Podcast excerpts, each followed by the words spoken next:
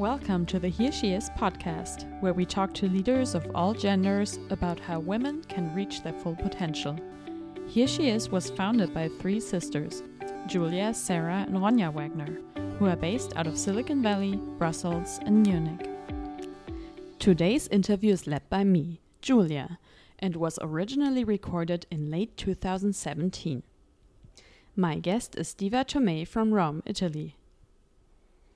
She is the founder and CEO of sustainable indoor living technology startup Solenica and inventor of a lighting robot called Kaya.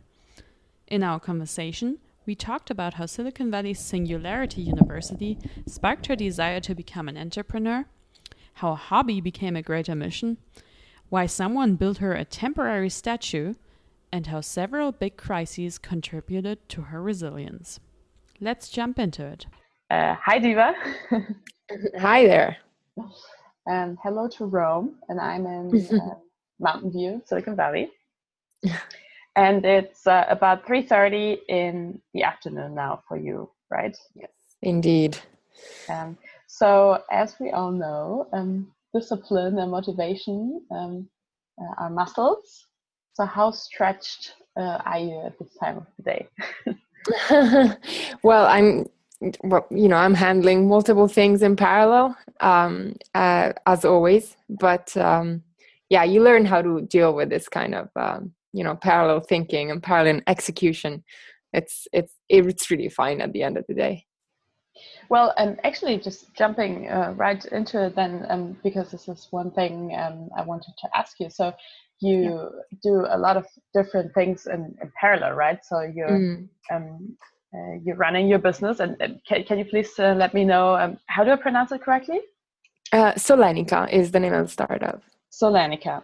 Okay. Solenica. Yeah. yeah. So you run that as CEO, um, and then you are also very engaged um, in the let's say female entrepreneur scene, um, giving various talks, and then um, you are also uh, you have different other responsibilities so you're a member of um, the Women Aerospace Association. You're an mm-hmm. outgoing curator of the Rome Hub for the Global yeah. Shapers community of the World Economic Forum. that was a long yeah. title. Um, how do you how do you juggle all that? Um, I think it, it ultimately it comes down to well obviously you know there's a physical limit which is the number of hours you've got in a day. Yes. but then within that physical limit i think you can get really good at um, at becoming efficient. So you learn sort of how to for example one of the things like one of the major learning curves from you know maybe when i was in academia to you know today was um things soft skills like uh, writing emails very fast effectively and uh, having like maintaining a very sort of gentle and non uh, aggressive tone. Because you know when you when you start reducing the length of your emails because you just don't have time for all the little bits um, of uh, sort of formality let's call it absolutely. and they they can come across a little arrogant or maybe uh, aggressive or you know some some tone you don't want to actually for them to come across with. So you, that was something that i learned like sort, sort of a soft skill that you acquire if you pay attention to it which i do because i think it's it's important to always communicate um, you know in in the best in the best way and put people in the best mood while receiving your communication. So that that was for example one thing that i learned. And as i was shortening the emails i, I was getting more efficient so i could do more yes. things do you have a hack for that? How do you do that? How do you express emotion and gratitude in uh, an email that's maybe just three sentences long? Oh my God. Uh, you know what? I don't. Um, let me think if there's something that's like a pattern. Um, I mean, I resonate very much with what you're just saying, right? Everyone probably uh, here in Silicon Valley knows the famous Elon Musk emails where uh, someone put uh, sweat and tears into a project, um, trying to pitch it to him uh, for a year or so, and then um, communicates the outcomes in an email, and he writes back, "Okay," or yeah. approved, right? So talk about yeah empathy and, think, and motivating like, people. it's just really, it's really just like a matter of choosing the words. I mean, obviously, okay is the shortest thing you can ever write. It's two letters, right? So, like, you've you've really you've shortened it so you maximized the timing the, the time that you minimized sorry the time that it takes you to write it but you've also completely lost any empathy or emotion that you could deliver with maybe three words like that's like great job. I love it. Okay. Like something like that. You know it's right. um, yeah. it doesn't have to be hi blah blah blah blah blah. It doesn't have to be like that but um it's um I, I mean, you know, I, I ultimately maybe Elon Musk is is uh, is very overwhelmed with the multiple things that he does. So uh, I wouldn't take it personally if he he wrote me an email saying, "Okay."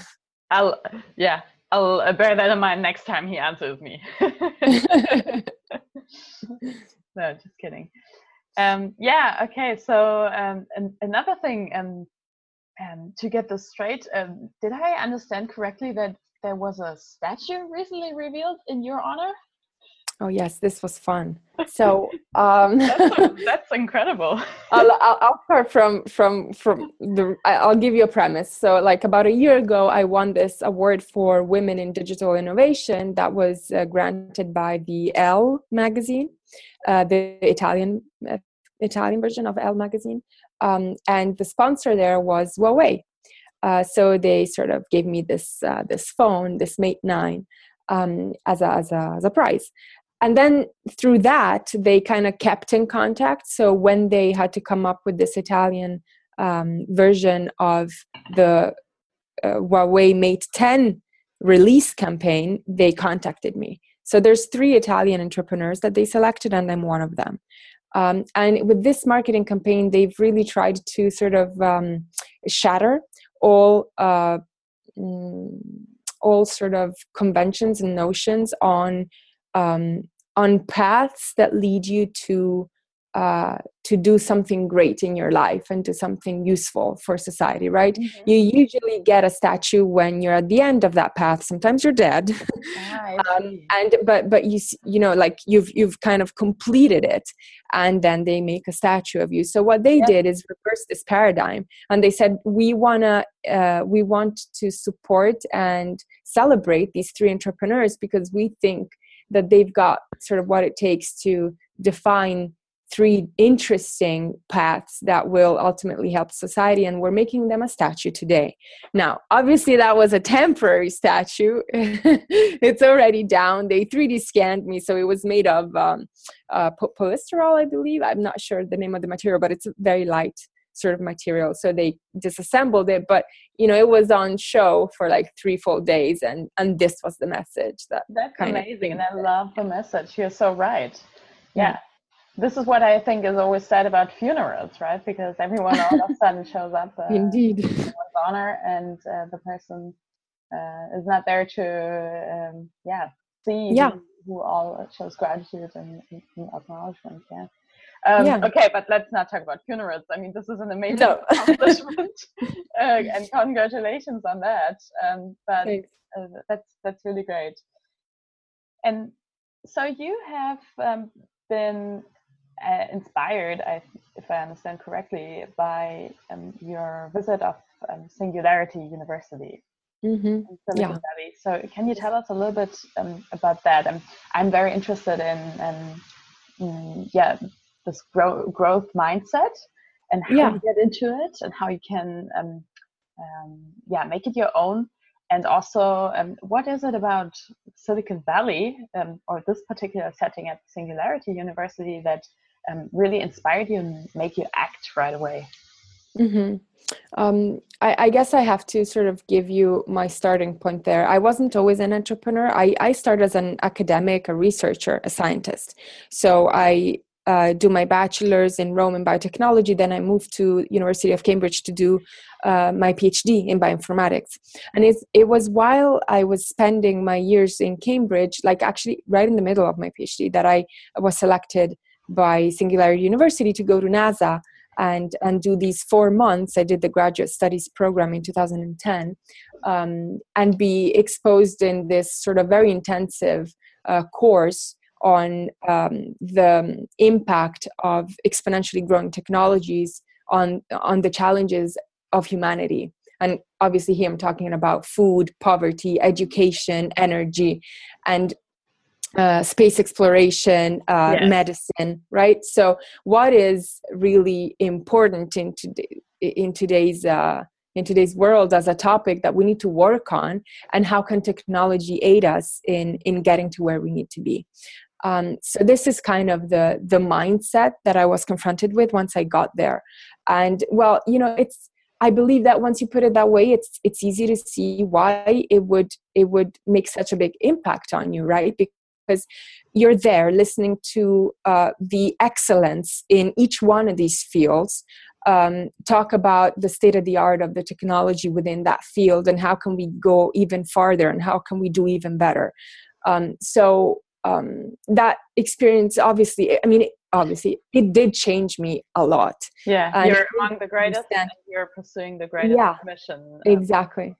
Exactly and it changed me completely in the sense that not completely as in i was not interested in these uh, topics before i was it just gave me sort of it, it allowed me to see how i could get there. Uh, and that was not necessarily through academia which i had thought up until then that it was the only sort of path that I could follow, but through tech entrepreneurship. So, uh, you know, leading the way in this alternative way, um, and which I find sort of much more comfortable and fitting for the person that I am and my, you know, personality traits and uh, that, um, that that that it just it, it's it's just a better fit for me. Um, I have more control uh, on the speed, on the efficiency, on the whole process, and it's you mean therefore now that you are um, in charge and you lead yeah. your company and um, yeah. you can um, steer everything. Exactly. Yeah. Even more than what I could do within academia. So that's sort of why I embarked on the path of entrepreneurship and why I'm staying on it and I, am loving it. So I think it'll be pretty much what I keep doing until I, you know, I'm done. yes. And so this program lasted how long? Um, it, it, was the four month program, so it was the, the longest uh, program that they had. I mean, I literally lost like well, a year of my biological life there because I barely slept, but uh, it was it was totally worth it. Totally worth it. Right. Yeah, there's also shorter sessions, I believe, right? That are just yes, they've uh, popped up more and more since then, and they're called executive programs. Yeah, and they're like two weeks, and you know, it's much much shorter, which kind of give you a bit of a glimpse, uh, yeah. but they don't go as deep as uh, what we've done.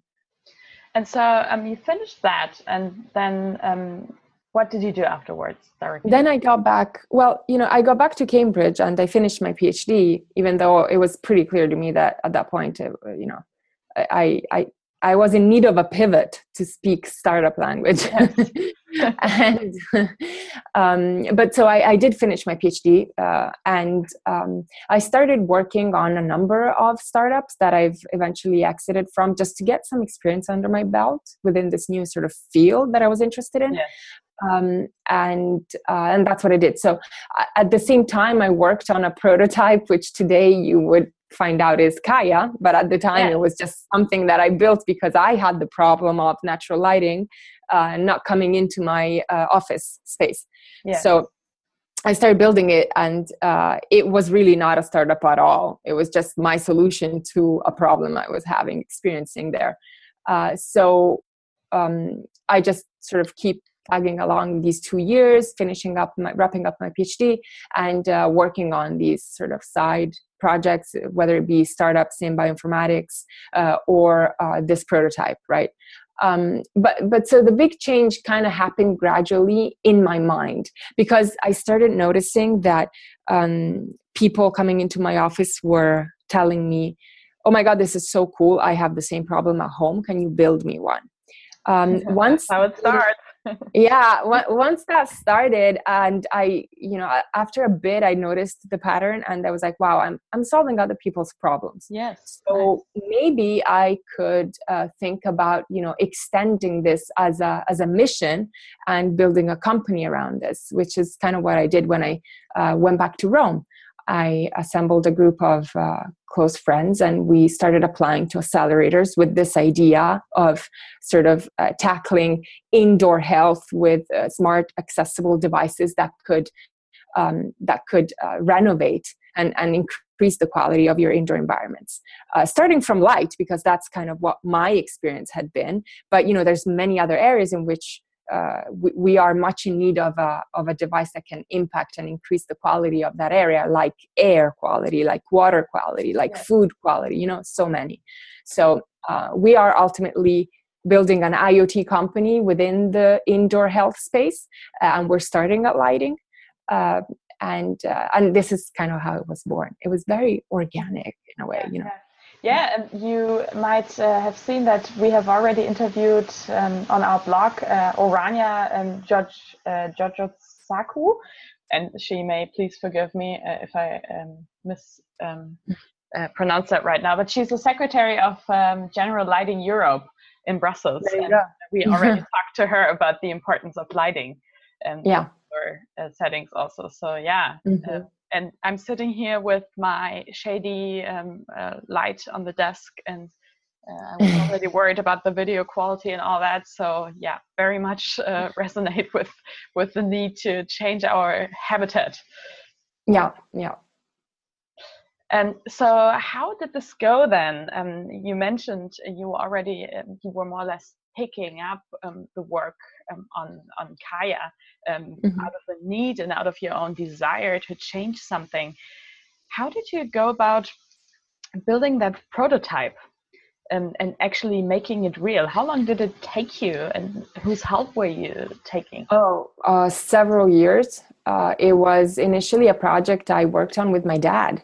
Uh, that's because we've always worked on projects together since I was a, a child. That that's kind of how he you know how he educated me um, as a maker. So i've been writing software since i was very young and building stuff with my hands since i was very young. So it is sort of my approach to problem solving uh, in general. Just very visual very building things very um, executive so to speak. Um, so that's what i did when i had this problem uh, back in cambridge. I assembled a 3d printer the cheapest i could find on the market which is some is, is one you have to assemble yourself. And mm-hmm. i wish you know i hadn't done that. It took me a week because it's very hard. You have to get the axis just right otherwise the printing is completely offset. Well anyways but uh, so i don't recommend it. Spend the extra 200 bucks and get it you know pre-assembled. But but anyways so that, that's how it started. And i kind of you know just printed initially with my 3D printer all these little components that I was drawing and designing with my dad, and and then um, we solved the problem. Uh, also, uh, actually, a little bit now that I think about it, I'm to to find. Uh, the actual way I wanted to go about solving the problem, uh, it was at Singularity that I had the illumination when we were talking about energy and heliostats. Because, uh, you know, Kaya is a heliostat. It's uh, the very first residential heliostat that yeah. in the world. But but uh, heliostats are a technology that has been around for the past 40 years as an industrial mm-hmm. technology because what they do is they redirect sunlight just like Kaya does, but the target is a thermodynamic tower that generates um, uh, steam and therefore runs a turbine that makes electricity. You know, so it's just about molding. It was really more about molding that technology and and uh, sort of um, you know reshaping it to fit residential needs which means looking to a better design decreasing cost and all that kind of uh, parameters that you would have to consider. yes. Yes yeah. Okay. And uh, so over time then you came to the prototype that mm-hmm. you liked and that could uh, be manufactured at scale yes i mean i wouldn't be super proud to show you like the older prototypes because they do not look good one of the first things i did was um, was uh, you know get on the team a, a product designer who could um, you know come in there and be like hmm, let's uh, let's try to make this look better Yes. Nice. Yeah. And so um, now you've found the company, and um, you, what is the status right now in terms of manufacturing? And, and your um, you started with a um, uh, a campaign. Yeah, we did a crowdfunding campaign on Indiegogo, um, and we're actually still on there as an in-demand uh, project, uh, which means you know the the prices aren't as discounted as during the campaign, but it's pretty discounted still. So I would recommend pre-ordering yours uh, still today. Uh, we're still going to be going for another uh, probably uh, month until the end of the year, and then we're going to close it. Close it, shut it down. Um, we are manufacturing those 3,000 ish units that we've been um, that people have pre-ordered backers have pre-ordered. And right now we are in the middle of uh, liaising with certification bodies for uh, safety and uh, emissions certifications which any product that is sold to the us canada or europe has to obtain. Yes. Yeah that's um that's that's a field that could use some innovation i'll tell you that. The uh, you mean the certification certification field? yes yes for sure. In, in terms of uh, just making it faster making it more digital um, or uh, what's the disruption that's needed? uh, like the knowledge there is a complete lack of, of knowledge and understanding of the field so you get first of all a lot of different opinions on which certifications apply. Um, and and then there's so many bodies with such different degrees of quality for the testing that um, it's you know it's it feels like this 1800s sort of. Yeah. Wow. Okay. Very well, disorganized. Very very disorganized. later. Maybe maybe my next startup will go and disrupt that field. I don't know. Yeah yeah. I mean my sister um, works for digital europe um, the uh, representation of several digital companies in um, at the European Union, right? So uh, uh, maybe she can throw in a word there. yeah, we could. We should definitely do something about that. Um, okay, we'll have to get back to that. So, um, in terms of your entrepreneurial experience, then so far, and um, talking about hard things, um, what's something um, you you have learned along this journey now, where you say you have changed, or you've changed your um, maybe knowledge about how certain things get done or work? Mm-hmm. Um, yeah, like I, you know, when I was finishing my PhD, I thought that was the hardest thing I had ever done in my entire life. Um, because PhDs are hard. They are hard. Yeah. Um, so, and but everybody knows that. And while I was doing that, I was thinking, "Wow, I cannot believe I pulled this off." Like it's it's so hard. I I really showed resilience and all these like sort of determination. What, what's what's one thing um, that you thought was really hard doing the PhD? Um, the commitment, the commitment that uh, you had to show. Um, the perseverance and all these what, what i was saying is that it's funny because i started there which is already like a place where people say wow you you've got a phd you you must really you know uh, you you must re- be really determined and you know very um, hardworking which is true but think of it that way. I started there and then today i'm thinking i'm looking back and that seems like the easiest thing i've done. Seriously the easiest. Yeah. like i am amazed that if i look back at how many times i was able to like fall and stand back up.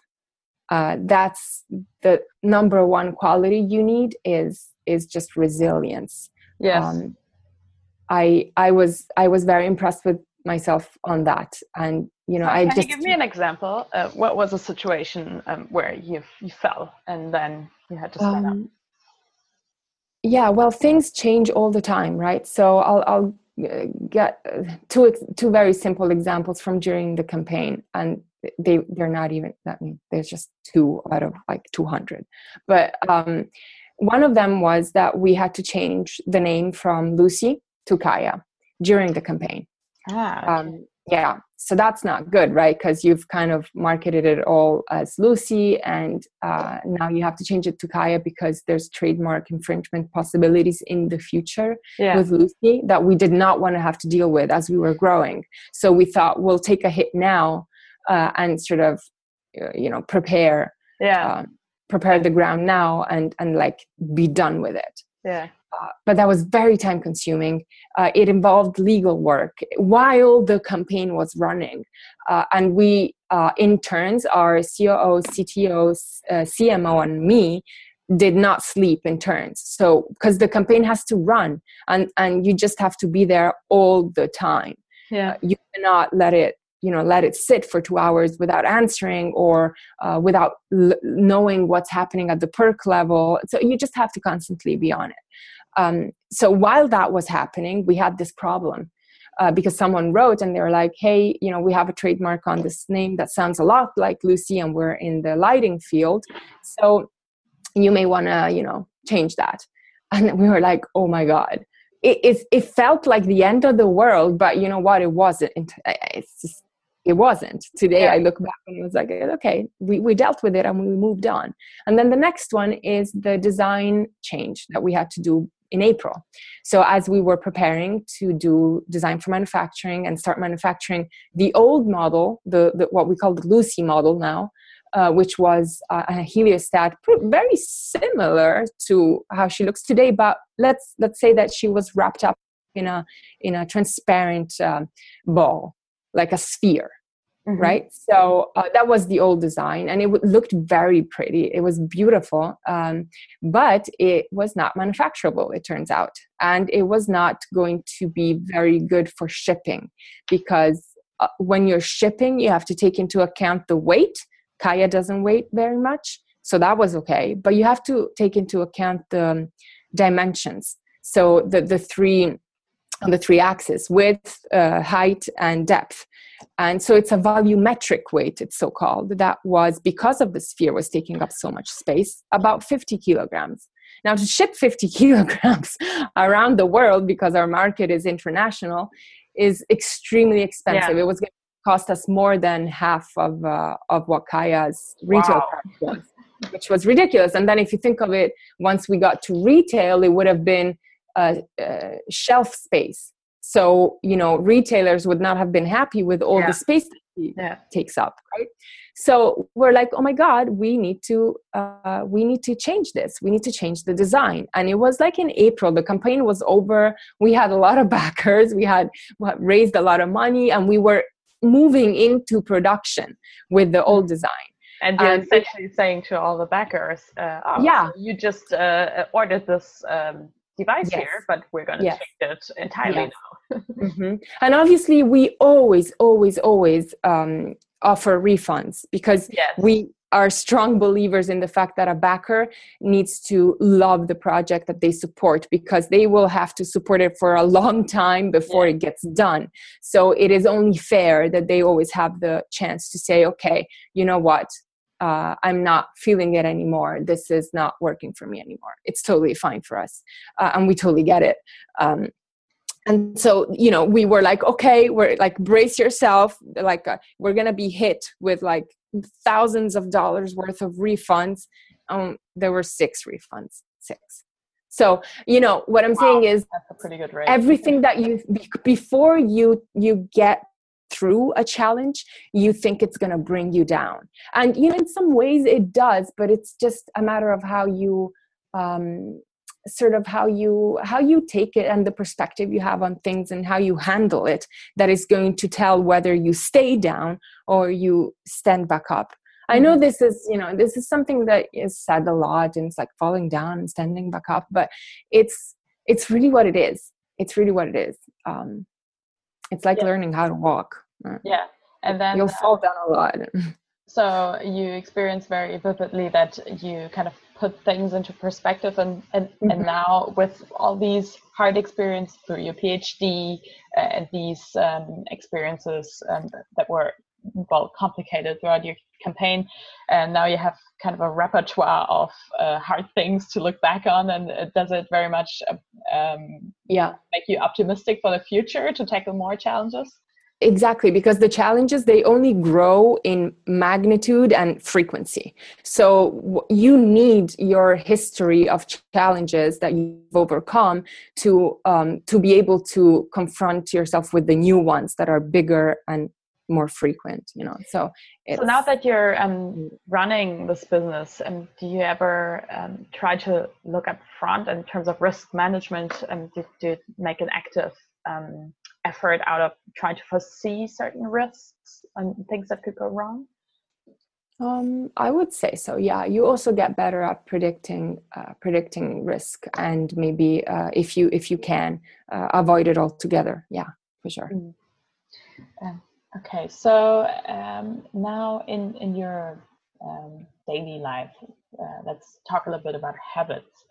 Um, what are some things um, that you think make you successful and make you get through your day and responsibilities? Oh God, that's a good question. Um,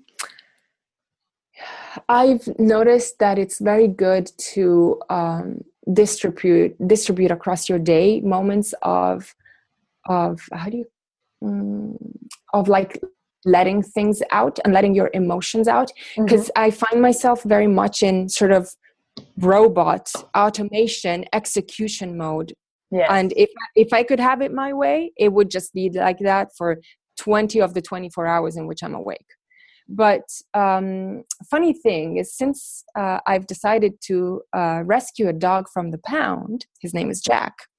Um, he's been helping me. Uh, I, I, believe this is called pet therapy or or something. But he's been helping me sort of have those, you know, few minutes of emotional release when we play together or i make him food or we go out for a tiny walk uh, and, and it's just moments in which i reconnect with my feelings with my emotions with with my human side um, and so if the more i do that throughout the day uh, the better i am at um, you know being like nice to people uh, being uh, very efficient. Mm-hmm. Uh, it just I'm all of all of my activity becomes uh, better, more efficient, uh, and it's it, it's a win-win because you know he also gets to you know a lot of he gets to play, so when, to relax.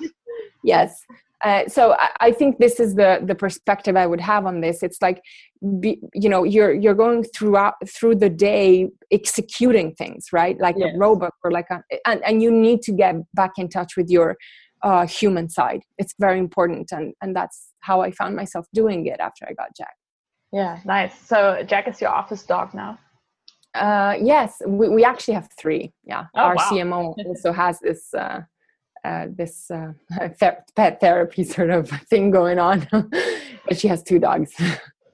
okay, so that's the thing now, pet therapy. Okay, and you've just um, alluded to to some of this, but um, what are some of the the problems um, and the things that let's say keep you up at night, or and that you really have to process, maybe discuss with a trusted person? Do you experience these moments a lot? And how how do you deal? Um, yeah, so I used to a lot, especially when when I was in charge of everything. And well, let's say I felt like I was in charge of everything. Every department was my department, you know, and I had to have final say on everything.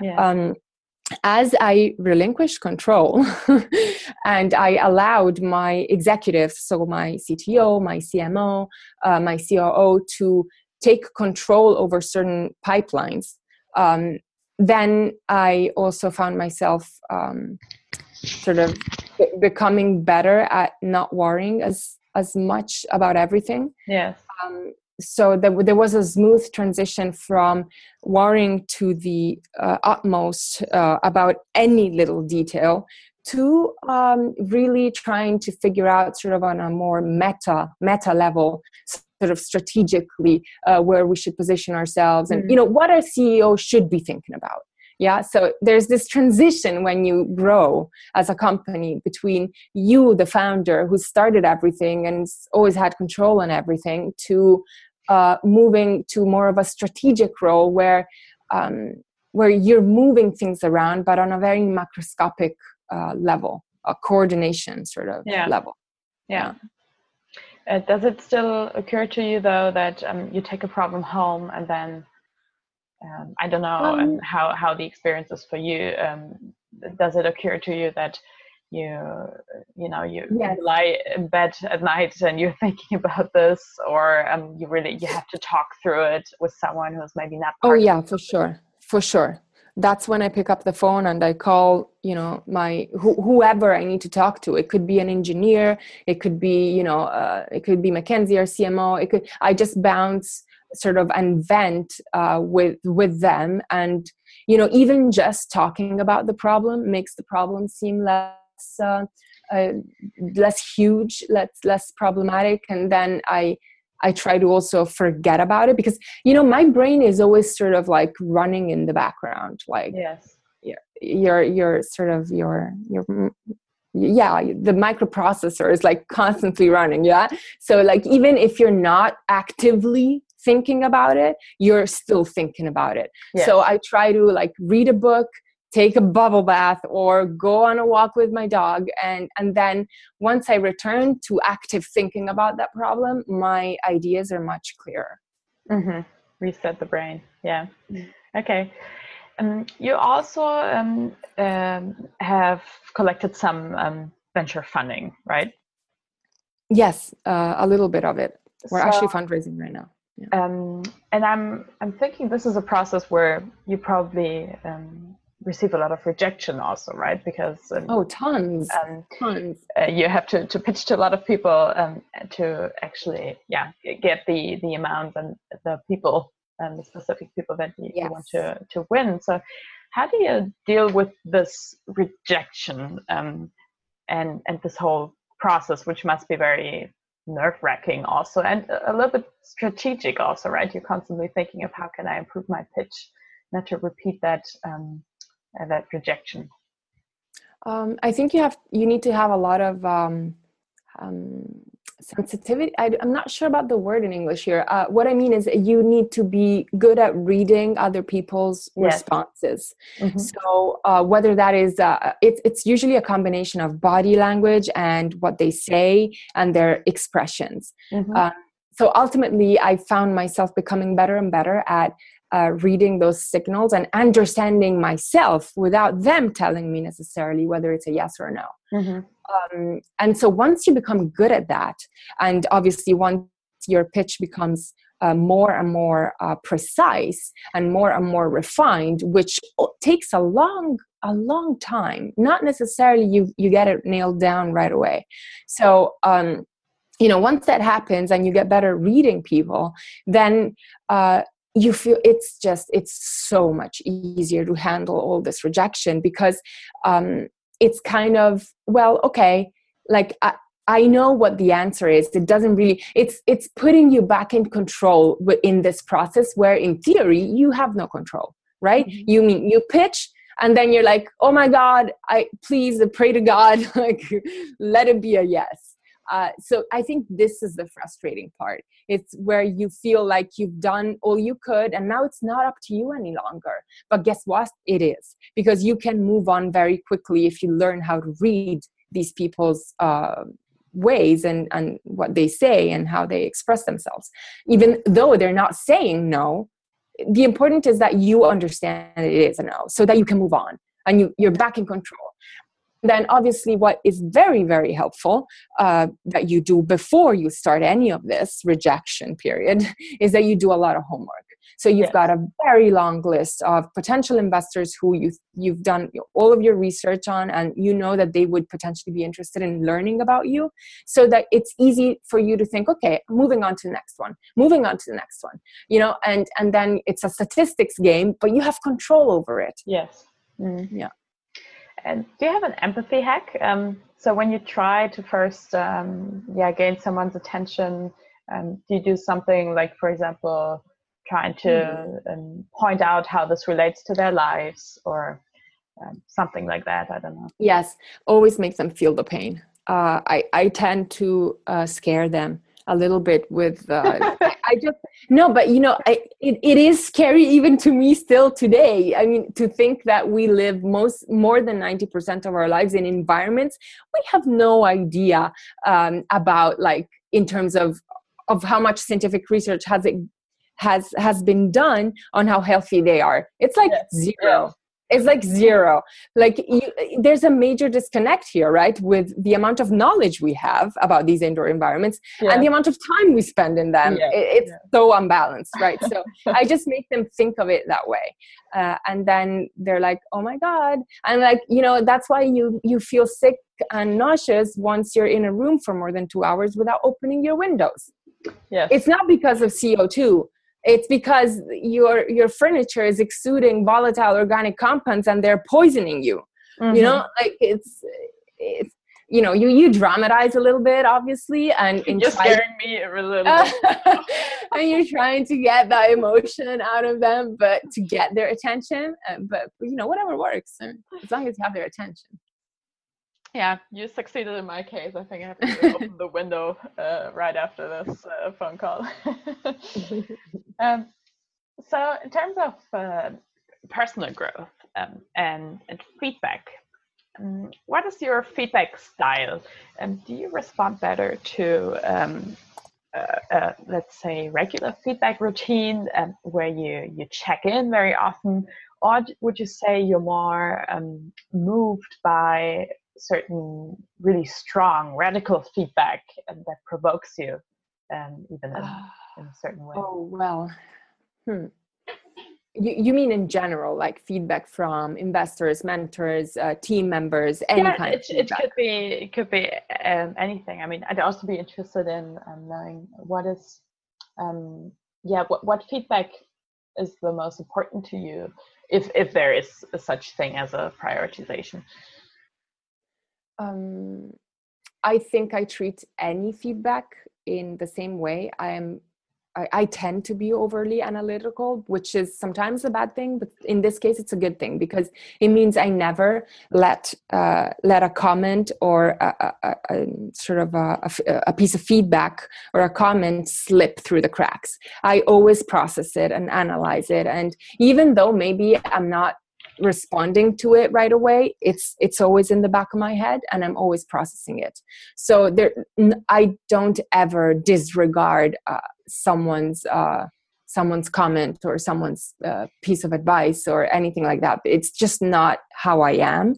um, I guess this has to this can be traced back to how I was brought up. I, I think uh, because it's just not really not part of who I am. I'm not actively thinking uh, I should respond to this feedback or I should analyze this feedback. It's just automatically what I do. Mm-hmm. Um, so uh, it could be any piece of feedback. It could be the the worst thing in the world, like oh okay, if like there's a hack. I think my dad knows this because he does that a lot. But uh, if you tell me like oh you can't do this, uh, that that that will elicit very strong reaction from me on yeah, like yeah, this was will, sort of what I was after.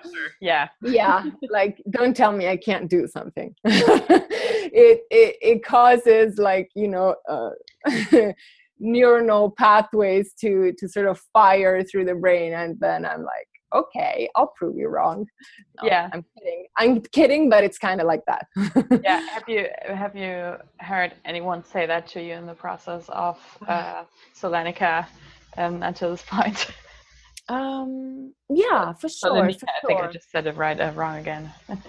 no, I no Solenica. Yeah, yeah, that's right. Um, I think uh, yes, especially at the beginning when our ideas about our vision and what we were standing for as a company weren't as clear as they are today. We started two years ago, right? And we were focused on lighting and this whole sort of understanding about the holistic sort of envir- indoor environment in a holistic way. So, from also other perspectives like water, air, etc like it's it's kind of come in as we uh, did more research on all of these areas. And we've realized how uh, unhealthy our indoor indoors are from multiple perspectives right? Mm-hmm. so as we were getting the pitch right over the course of these two years uh, obviously we we were deemed incomplete initially right? Sort of like oh yeah. your vision is not big enough or your reach is not big enough. You're not and I always, I never took it personally because I understood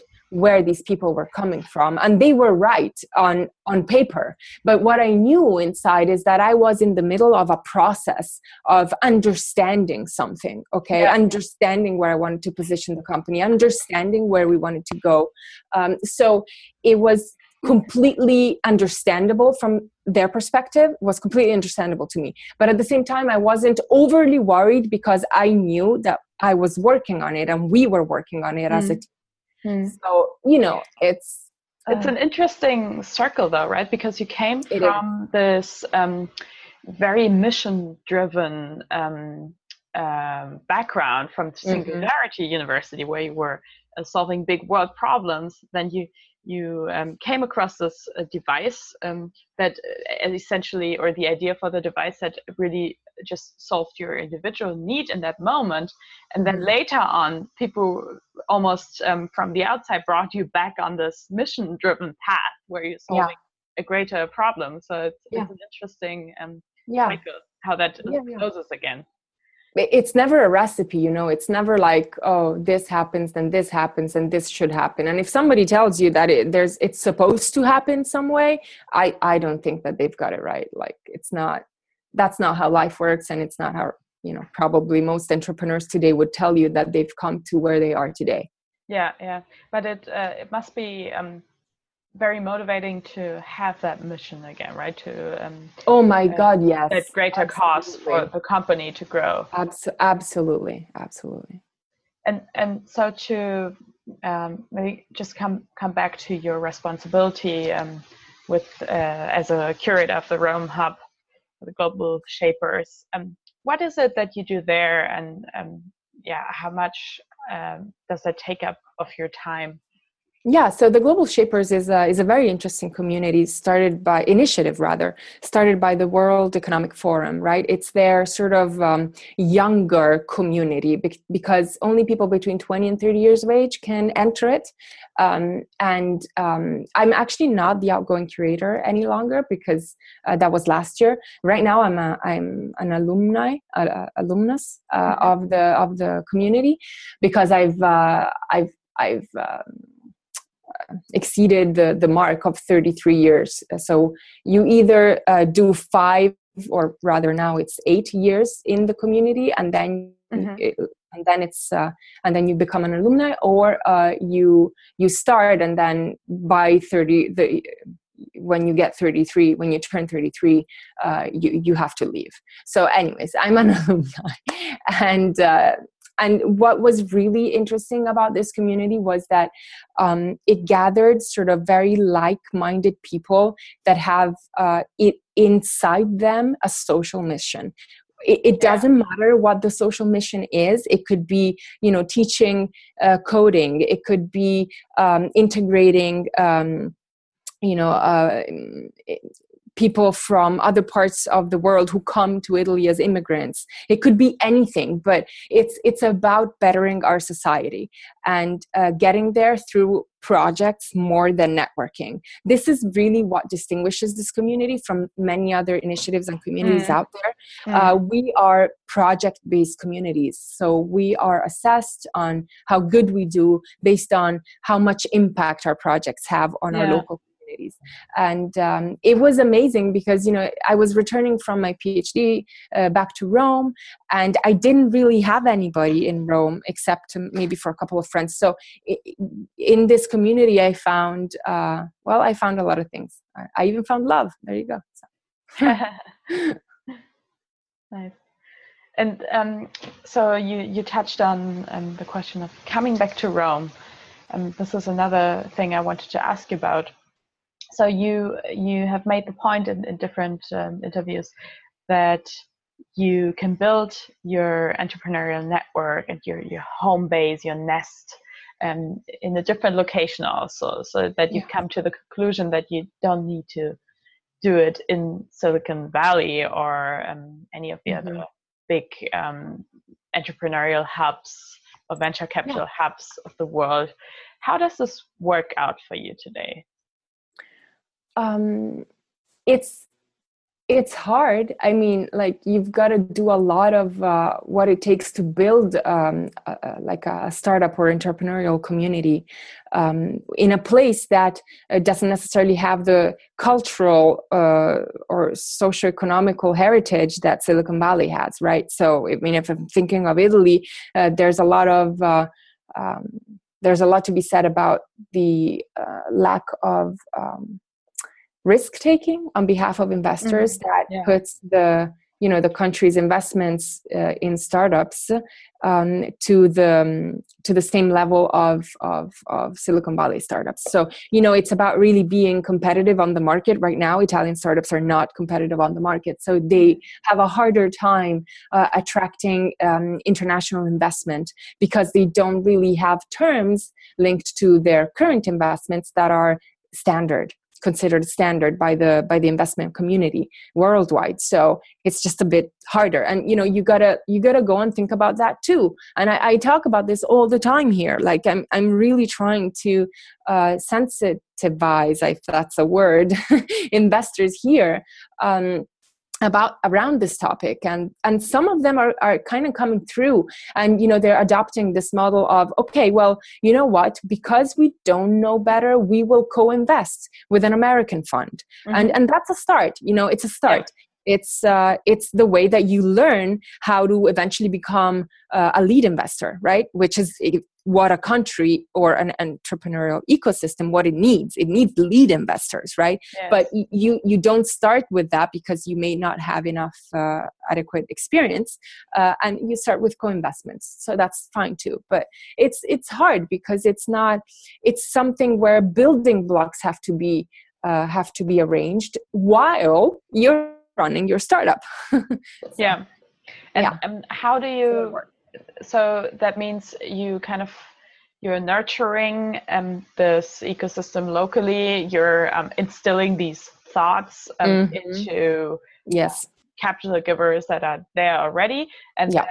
on the other hand you're maintaining um, a foot or a hand in and mm-hmm. the other um, hotspots um, where that's exactly right where yeah. you have a connection and that is how you handle things Yes. And that uh, also involves you traveling uh, frequently to uh, Of course. Places. Yes, yes, yes. Like a lot. But but you know, it's it, that's part of being an entrepreneur is traveling and networking and and creating uh, a network around your ideas and and part of my ideas is this it's you don't only do startups in silicon valley that's it's not something that can be like it's not it's not possible. There's overinflation already. It's it's a it's a bit of a bubble already. So we need to distribute um, this uh, ecosystem uh, worldwide. And you, the, there's people that have to lead the way. I hope that i'm doing it right here in italy um, but um, we'll see right as time goes by. There's yeah. an excellent book actually that uh, it's called startup communities building an entrepreneurial ecosystem in your city by brad feld. Uh, it's it's very um, it's a very good read for anybody who wants to know sort of what these building blocks are and what uh, okay. what to work on. Yeah. Yeah it, uh, highly recommended. That. Yeah yeah.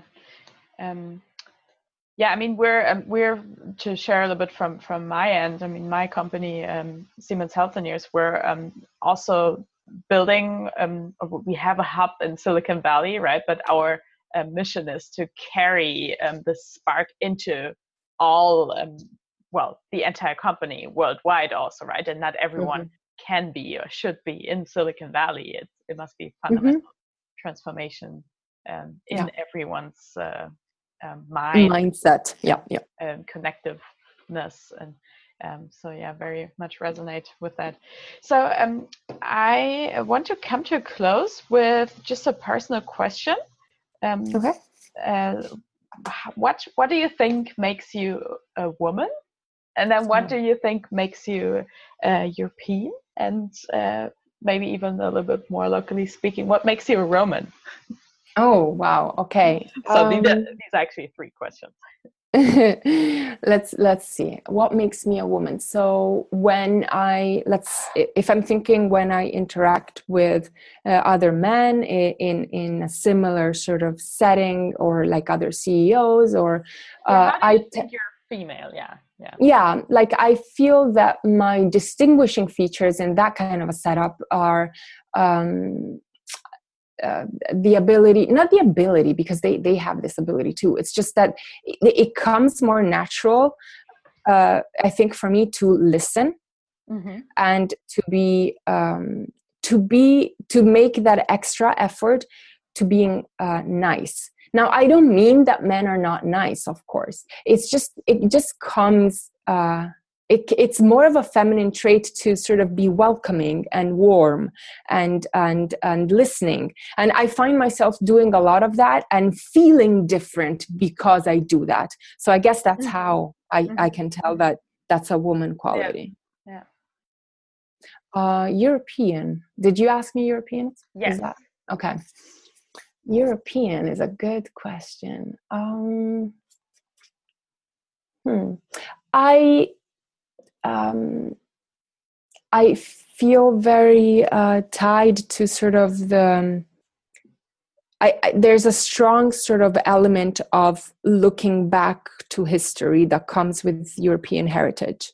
Mm-hmm. Um, so, learning from things that have been done before uh, in similar set, settings so let, let me think about like for example uh, the you know this digital transformation that's overwhelming everyone right in the world and thinking oh my god so many jobs are going to go away and people are going to be left jobless because uh, of this you know sort of technological wave that's you know, bringing automation and and um, and basically yeah like uh, a data organization yeah. as something that is not needed any longer from a human being um, and so you know i'm i'm I tend to look back at history and think, you know, we've actually gone through this already, and uh, through the industrial revolution, for example, for manufacturing, right? Um, and and you know, we survived because ultimately the transition involves the creation of many more jobs. There's this this bit of of um, um, kind of teaching people who are midway through their careers how to yeah. reinvent themselves and learn new skills. That's the hard part, and that's probably going to be challenging this time around. But I know we can do it because we've done it before. And I think this is a very European trait uh, to sort of try and learn from from history. I'm not saying you know that other parts of, in the world don't have history of course but it's just what i feel distinguishes me a lot from when i'm i you know i have a conversation for example with um, with an, an, american or a canadian yeah. right? It's like i always go back to history and and they find that very uh, very telling as well when i make them notice it right? Yeah, yeah. Um, so that's one and then what was the other one? A roman? Yeah. Um, roman okay um oh my god i don't i don't know um well rome is um is is is, is a fascinating city in that like you know you that you, you chose it. to live in also right and make that right. entrepreneurial headquarters yeah it's a place where uh where that you love and hate at the same time you know that you have got you know these kind of places where you've got this love hate going on oh yeah uh, it, I, I guess i have it here too. So it's it's one of those places where you like see so much that could benefit from you know being done better or you know being just you know th- like sort of things like transportation and things that just like you know enrage me completely because they could be done so much better if there were no uh, blocks within the system that are internal blocks that you know you can't really uh, shatter from the outside um, so this is this this kind of love hate relationship i think is is what makes a roman a roman um, because I, am not the only one. This is how everybody feels in Rome. Uh, they, they, love it because it's it's it's a beautiful city. You breathe history. You breathe like uh, it, it. You breathe just things that have happened is in the air. You know, you can tell yeah. that you're part of something that has lived a long life and it's still alive. But then you struggle uh, seeing how it can be kept alive because if things keep going in the way they're going like it's not gonna be alive for much longer. And so yeah i think this is this is what makes me roman i guess. I never really thought of it and uh, seems like there's plenty of entrepreneurial opportunities to attack problems as well. Yes, for the future. Yes. for sure, I, I just just very hard to to get them to to work because of all these you know internal sort of yeah. Um, blocks. Yeah. Yeah. Okay. Well, I think we're out of time, so um, I want to come to a close. Thank you so much um, for this interview. of course. No, thank you, Julia. It's really entertaining. That is the end of my interview with Diva. To share a personal story, after she told me about the Global Shapers Network, I was inspired to get in touch and apply to their Palo Alto hub here in Silicon Valley.